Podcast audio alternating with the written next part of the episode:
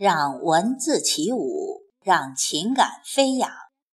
听众朋友，这里是荔枝 FM 四二五零幺七，我是凤霞，现在和您一起分享散文《走进文成公主》，作者江南的月光。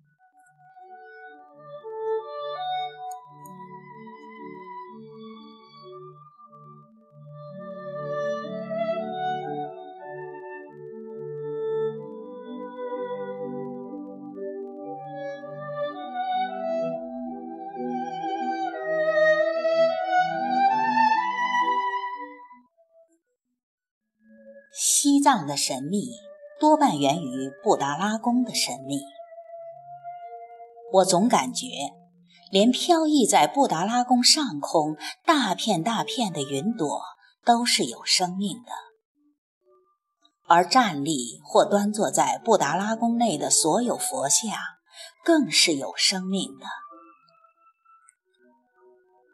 众多佛像中，我在文成公主面前停留的时间最长，也唯有她与我最亲近，仿佛那是自己远嫁的一个姐姐，静静在那等了千年，痴痴地等着故乡人的到来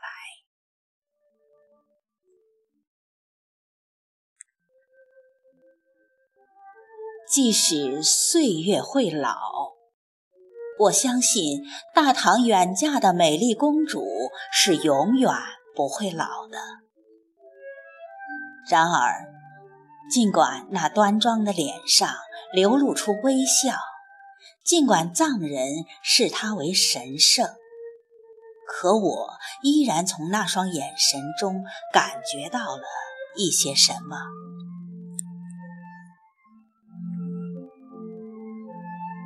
我不能确切地意味出那到底是什么。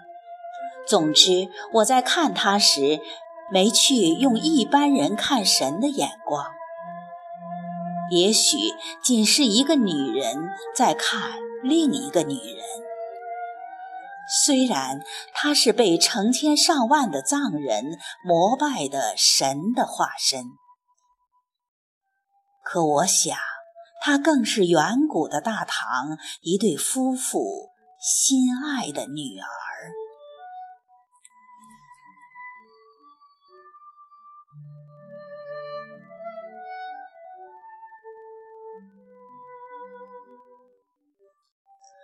哦，姐姐，我那已十六岁的年华，为后人铺开一条通向西域之路的姐姐。当藏王的使者以过人的智慧为他的主人迎娶你时，当大唐以特殊的方式嫁出自己最玲珑美丽的女儿时，姐姐，我听见迎亲的马车轮在长安街口发出了颤动的声音，一挂被晚霞染红的帘儿。割离了你对故土最后的回望。你带着你特别的嫁妆，父皇送你的五百垛五谷种子，一千垛雏犁，还有数百名最好的工匠，匆匆踏上西行之路。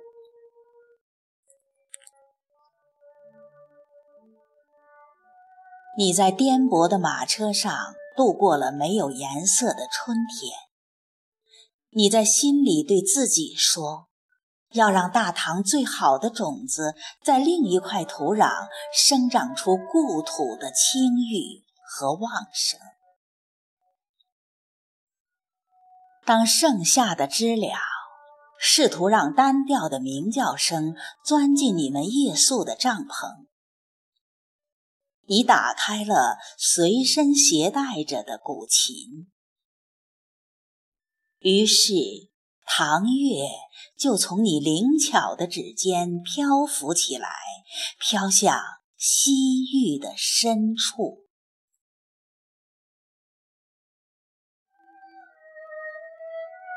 当沿途的荒凉昭示着深秋的到来公主你是否又想到了自己闺房前的那棵石榴树？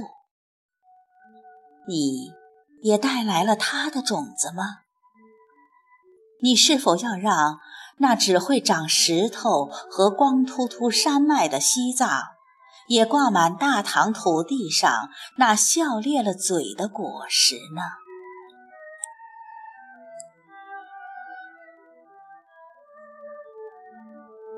雪花飞舞，不知你在寒冷的马车上是如何度过了这雪域的冰天雪地。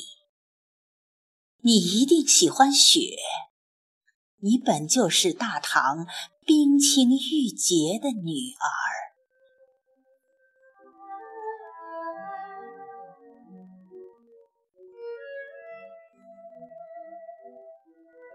藏王的使者东赞，这个粗中有细、对你一路呵护的康巴汉子啊，在故乡你就多次听父皇夸奖他的聪明智慧。那三道难题，让逐国求亲的王子面露愧色，单单就难不倒藏王的使者。他三世三圣。不但为他的藏王赢得心仪已久的大唐公主，更是在大唐和西藏之间架起了一道桥梁。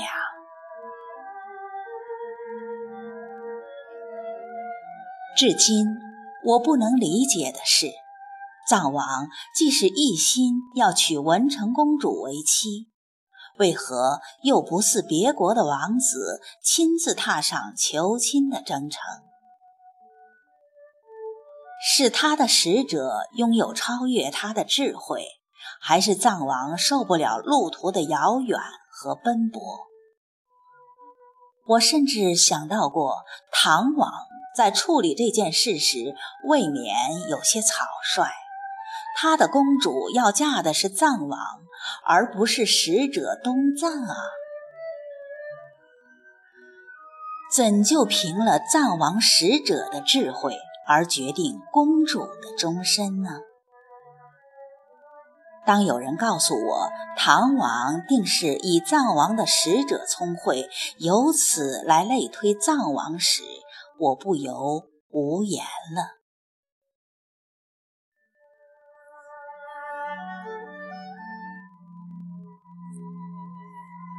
传说就在这一年多风雨兼程的日子里，随着漫漫长途的逐渐缩短，两颗年轻的心也在逐渐贴近。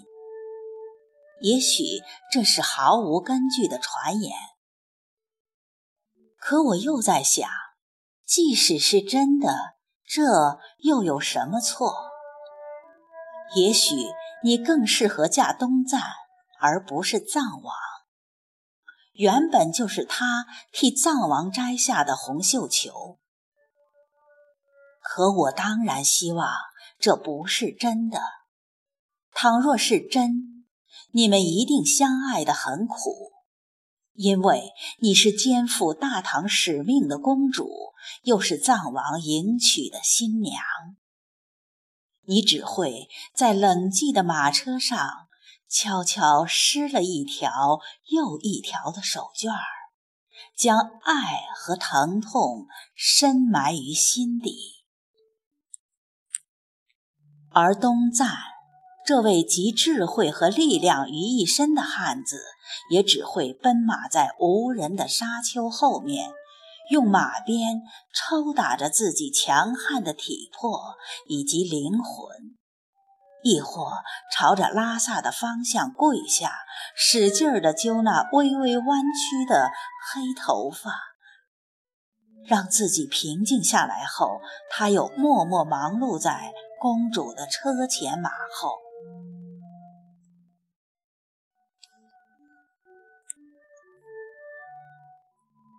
迎亲的马车终于到了拉萨。一路千辛万苦的东赞，也终于将公主完美无瑕地送到了藏王的面前。藏王称她迎护公主有功，赏赐了她无数的金银宝石。但不久，她却因旅途劳顿、积劳成疾，突然猝去。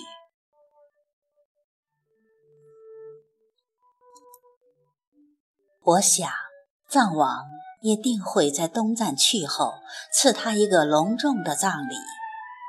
而我们的文成公主，也许就只能在自己的梦里挥泪送使者升天的灵魂一程。我真的希望这一切仅仅是一个传说，一个虚假的传说。就是今天。我们也只知道汉藏联姻促进了民族团结，殊不知，在日月山边的道淌河里，又流淌了多少大唐女儿思乡的泪水。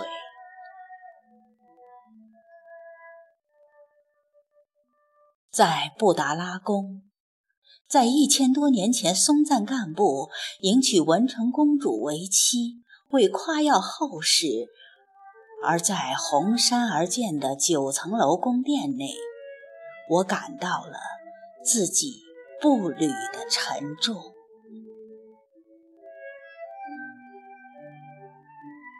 离开文成公主，离开大唐远嫁的女儿时，我在心里不停地告诉自己。那只是一个传说。